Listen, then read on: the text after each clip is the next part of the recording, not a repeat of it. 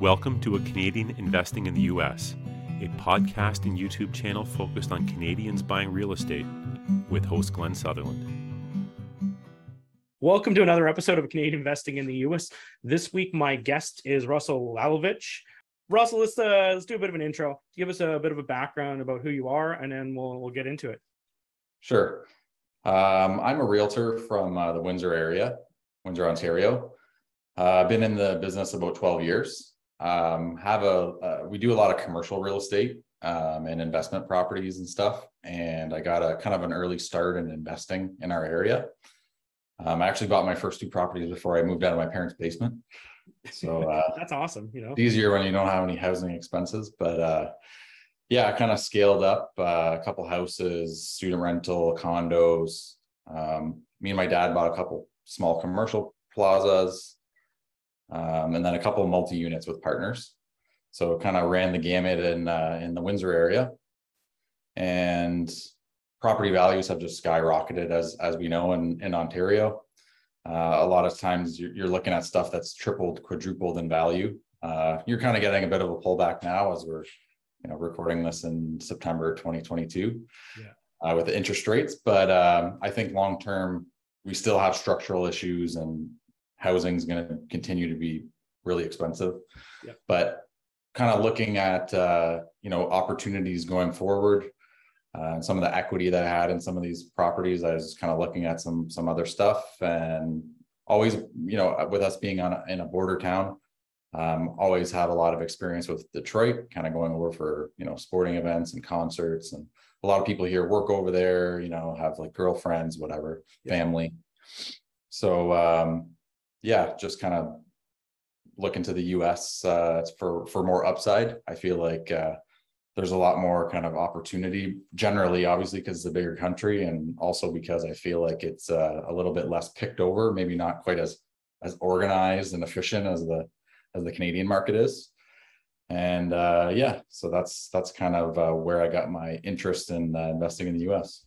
Yeah, so you, you just stepped across the border over to Detroit, and I'm I I because I I know some of my students have looked at Detroit, and there's like um, if you pull up the crime map, there's all kinds of terrifying places, and there's all kinds of places that aren't. Were when you went over there, like because you're kind of local to it, was it yeah. like when you were you looking for a specific neighborhood, or were you looking for a certain um, cap rate or certain price points, or what what was your your your catch?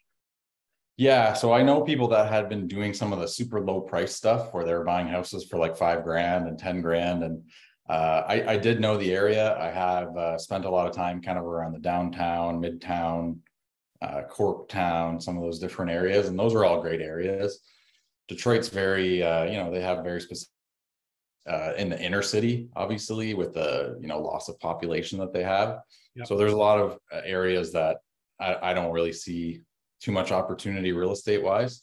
So I was look, looking at stuff that was more safe, kind of uh, something where I saw there was kind of a catalyst. And if anyone say went to Detroit in like 2010, and then they went there in like say 2000, say before COVID, like 2019, the amount of development and everything that went on was incredible. And you know they have Dan Gilbert kind of backing them up and you know he was just doing legacy projects basically kind of turning around a city or like a core kind of on his own.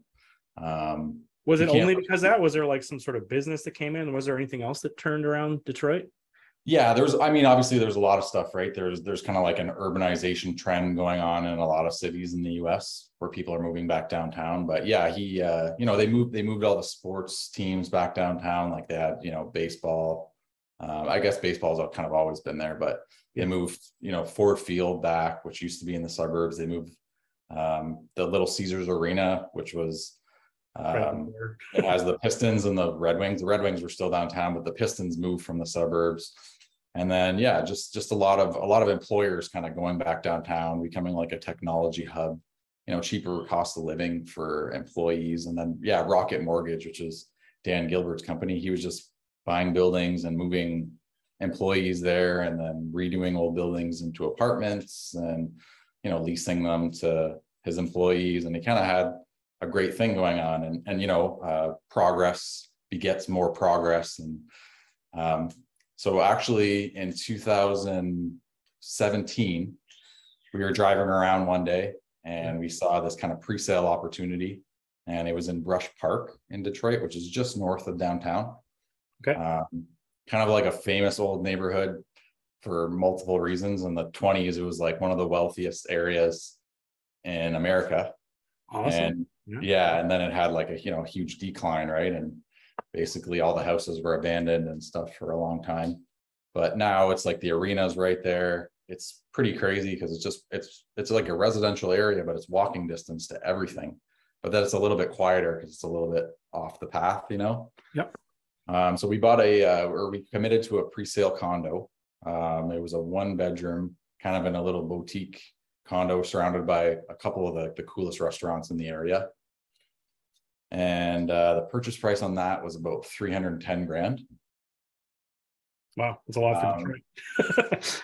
Yeah, I mean, it was new construction, right? Like Okay, new yeah. construction costs the yeah, oh, yeah, same you got in Detroit as it does in New York, Yeah. right? So, um, so it was about a two-year project. Uh, we ended up taking possession in summer of 2019. The reason we were interested in that property specifically was because the condo bylaws, they were going to allow short-term rentals. ah, And us being from Windsor, we were like, oh, this is amazing. I had, you know, my, I was engaged at the time. We didn't have kids yet. Um, and we were just like, oh, this is amazing. We can like go over, you know, a couple times a month or whatever and spend the weekend and well, you said it's by the arena too, right? So there's and yeah, yeah, exactly. Like hundreds of events, like unlimited calendar of walking distance events. So I just saw that as an opportunity and everyone was like, oh, this, you know, that that Yep. sounds like that would work great. And, you know, talking to people about getting, you know, 200 nights a year and stuff like that of events. And so we, uh, first couple months, we kind of just, uh, you know, furnished it and kind of got settled and we stayed there a lot, just kind of hung out and had fun, met our neighbors, you know, all that good stuff. And then we got it, I think we put it up on Airbnb in November. Yep. That year. And it kind of took off right away. It actually worked out really good. Uh, I, you know, I, I brought over my photographer from Windsor to take magazine photos and I made everything look really sharp. Awesome. Um, so yeah, we, we started booking stuff like crazy. Uh, everything was looking good. And then in Jan, I want to say like mid, late January, this is kind of the point of my story. We got a letter from, we got a letter from the city of Detroit. And it was talking about your property taxes and everything before that, it was just basically kind of like an estimate. Uh, of what your property taxes would be. And our property tax assessment, you know, went up to exactly pretty much what we paid for it. And our property tax bill was now going to be sixteen thousand dollars. Whoa! Yeah. So I had kind of done some research on this because um, I guess, you know, to talk more about this, Detroit has a really high mill rate because they have really low property values.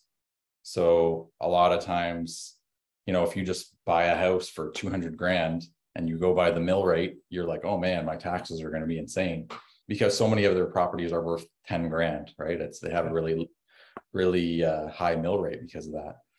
So they have this uh, property tax incentive called NEZ. It's like a network enterprise zone, I believe it, it it's called. And our property fell in that area, but us as a Canadian uh, and not as a homestead, they call it, we didn't apply for that. Um, the developer told us that we would anyways because it still worked for rental properties, but we found out after the fact that that only applied to multi multifamily or a building that was uh, like renovated.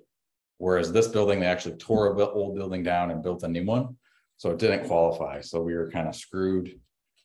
Uh, obviously, nothing worked whenever we had $16,000 property taxes. And then right after that, COVID happened. Couldn't go. uh, the real estate market just completely died downtown because nobody was going downtown. There was no events. Nobody was going to work. Um, we did list the property at one point in 2021, uh, or sorry, 2020. Didn't didn't get anywhere. Like the market was just completely dead.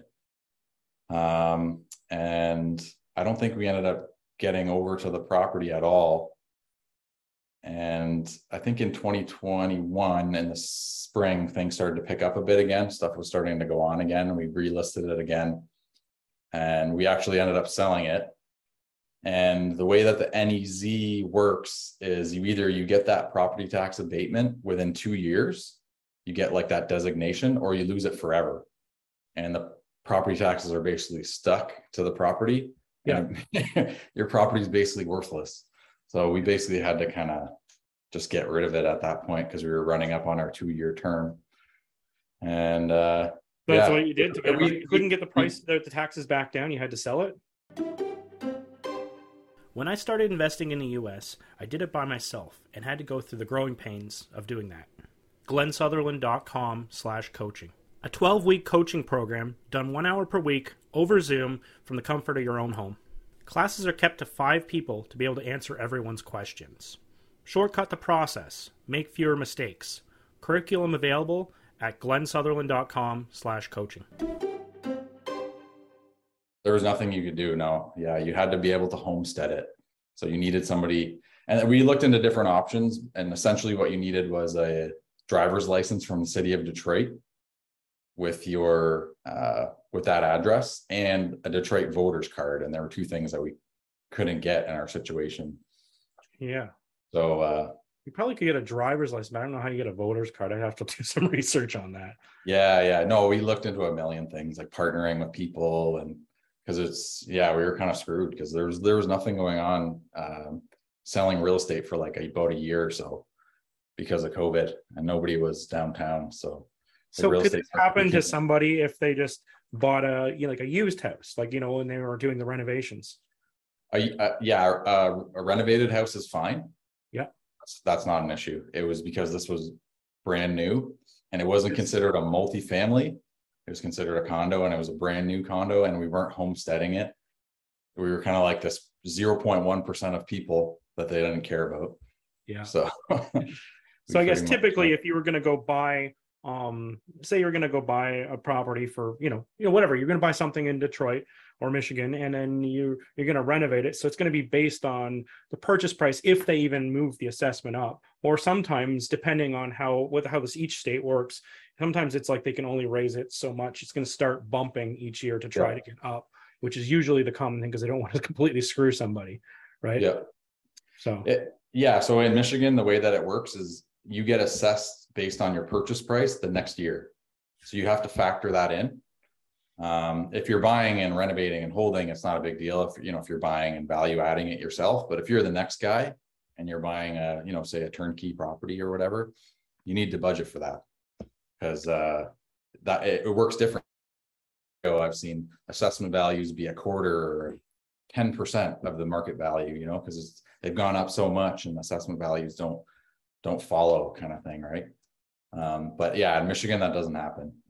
it's one of those things like some they- states they don't even move up the assessed value they just you do a Yeah. transaction it doesn't happen I know Huh. that's nice, but unfortunately in Michigan, that's not how it works. I learned that the hard way. yeah you need one of those lazy states but no i still i still like michigan i'm like we were talking before we started recording and i just uh we're renovating a place just down the road from your other place so maybe you want Yeah. to talk about that a little bit before Sure, we, sure, sure. go?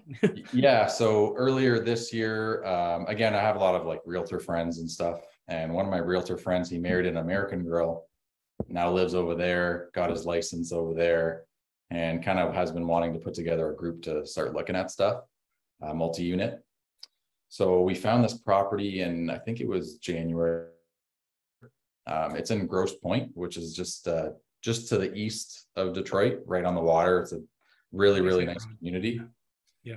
um, so this property went on the market. Yeah, this is, this was before interest rates went up, like everything was nuts and. Yeah. Every house in Metro Detroit was selling in two hours and stuff like that. So, um, we basically had to write an, like an all cash offer, they call it, right, in the States. Couldn't do it contingent on anything.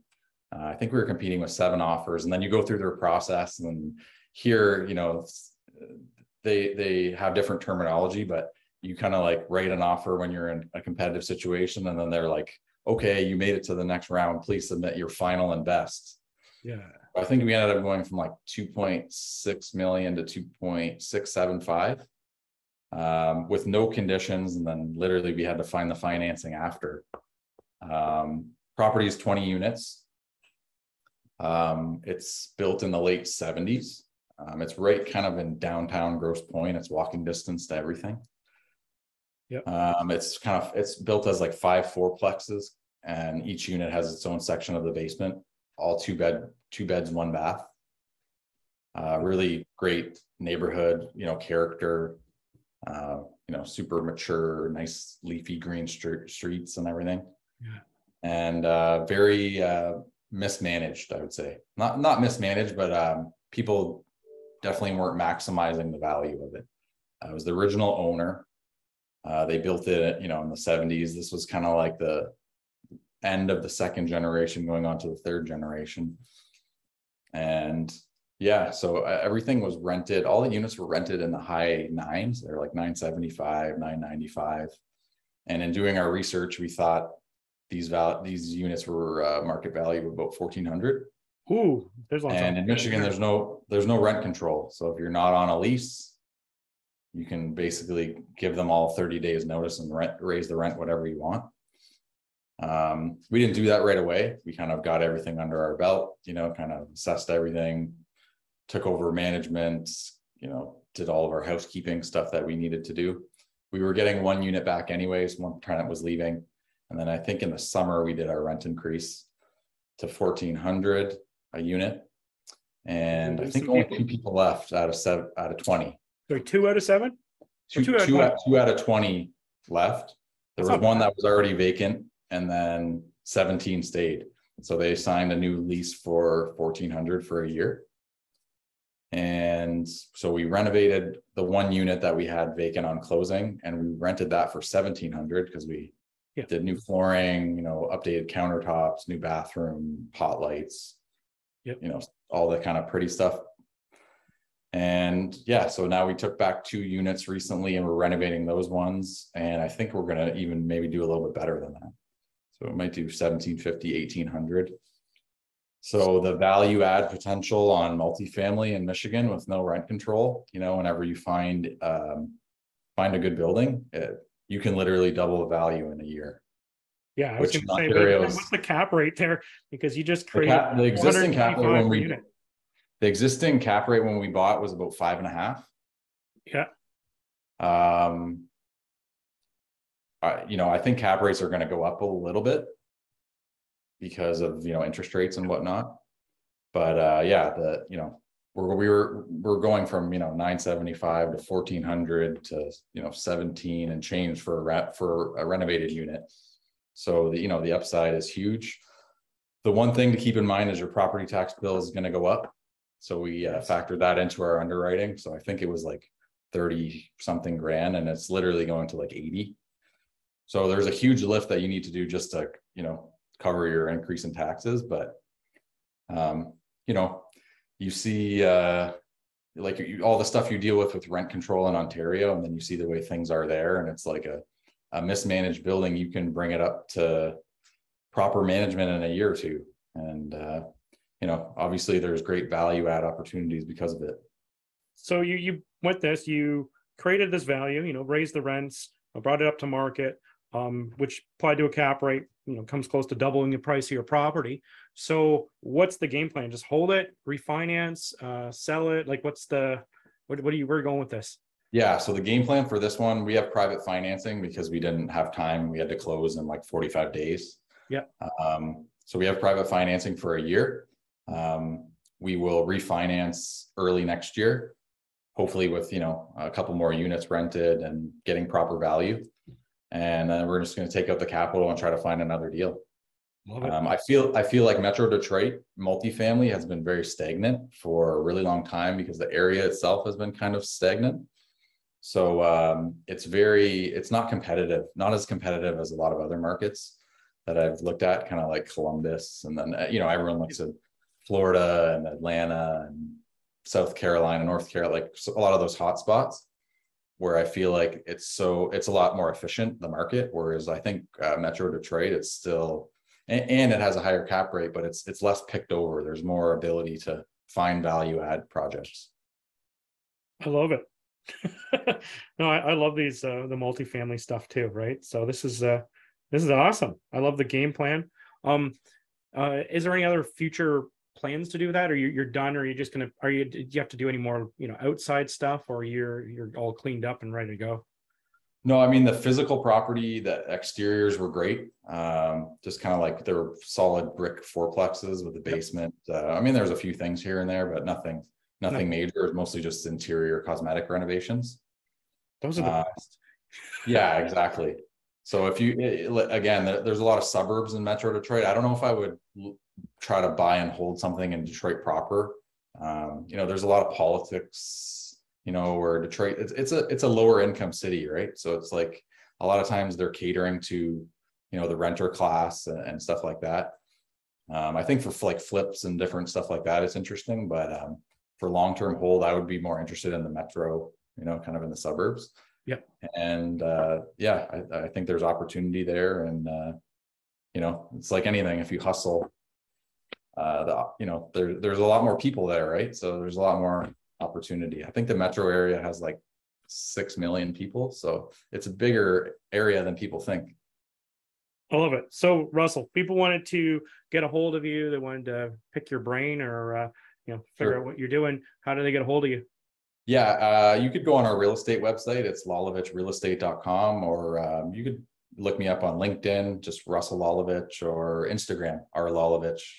Maybe you want to spell Lalovich for people. Yeah, Lalovich is L A L O V I C H. Yeah, not, not the easiest one. We're easy to find once you have that in there.